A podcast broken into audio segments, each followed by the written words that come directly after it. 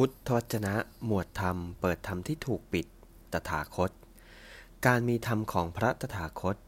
อยู่ในโลกคือความสุขของโลก บทที่ 7 ภิกษุทั้งหลาย เมื่อพระสุคตก็ดี ระเบียบวินัยของพระสุคตก็ดี ยังคงมีอยู่ในโลกเพียงใด อันนั้นก็ยังเป็นไปเพื่อความเกื้อกูลแก่ชนเป็นอันมาก เพื่อความสุขของชนเป็นอันมาก เพื่ออนุเคราะห์แก่โลก เพื่อประโยชน์เพื่อความเกื้อกูล เพื่อความสุขแก่เทวดาและมนุษย์ทั้งหลายอยู่เพียงนั้น ภิกษุทั้งหลาย พระสุคตนั้นคือใครเล่า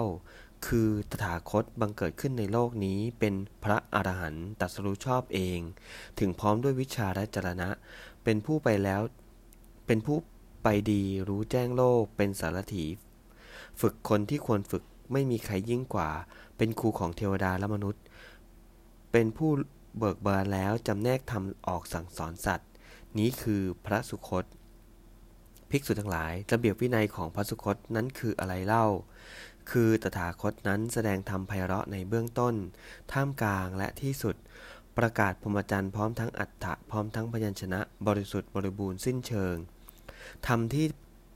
ตถาคตแสดงพรหมจรรย์ที่ตถาคตประกาศนี้ แล คือระเบียบวินัยของพระสุคต ภิกษุทั้งหลายเมื่อพระสุคตก็ดี ระเบียบวินัยของพระสุคตก็ดี ยังคงมีอยู่ในโลกเพียงใด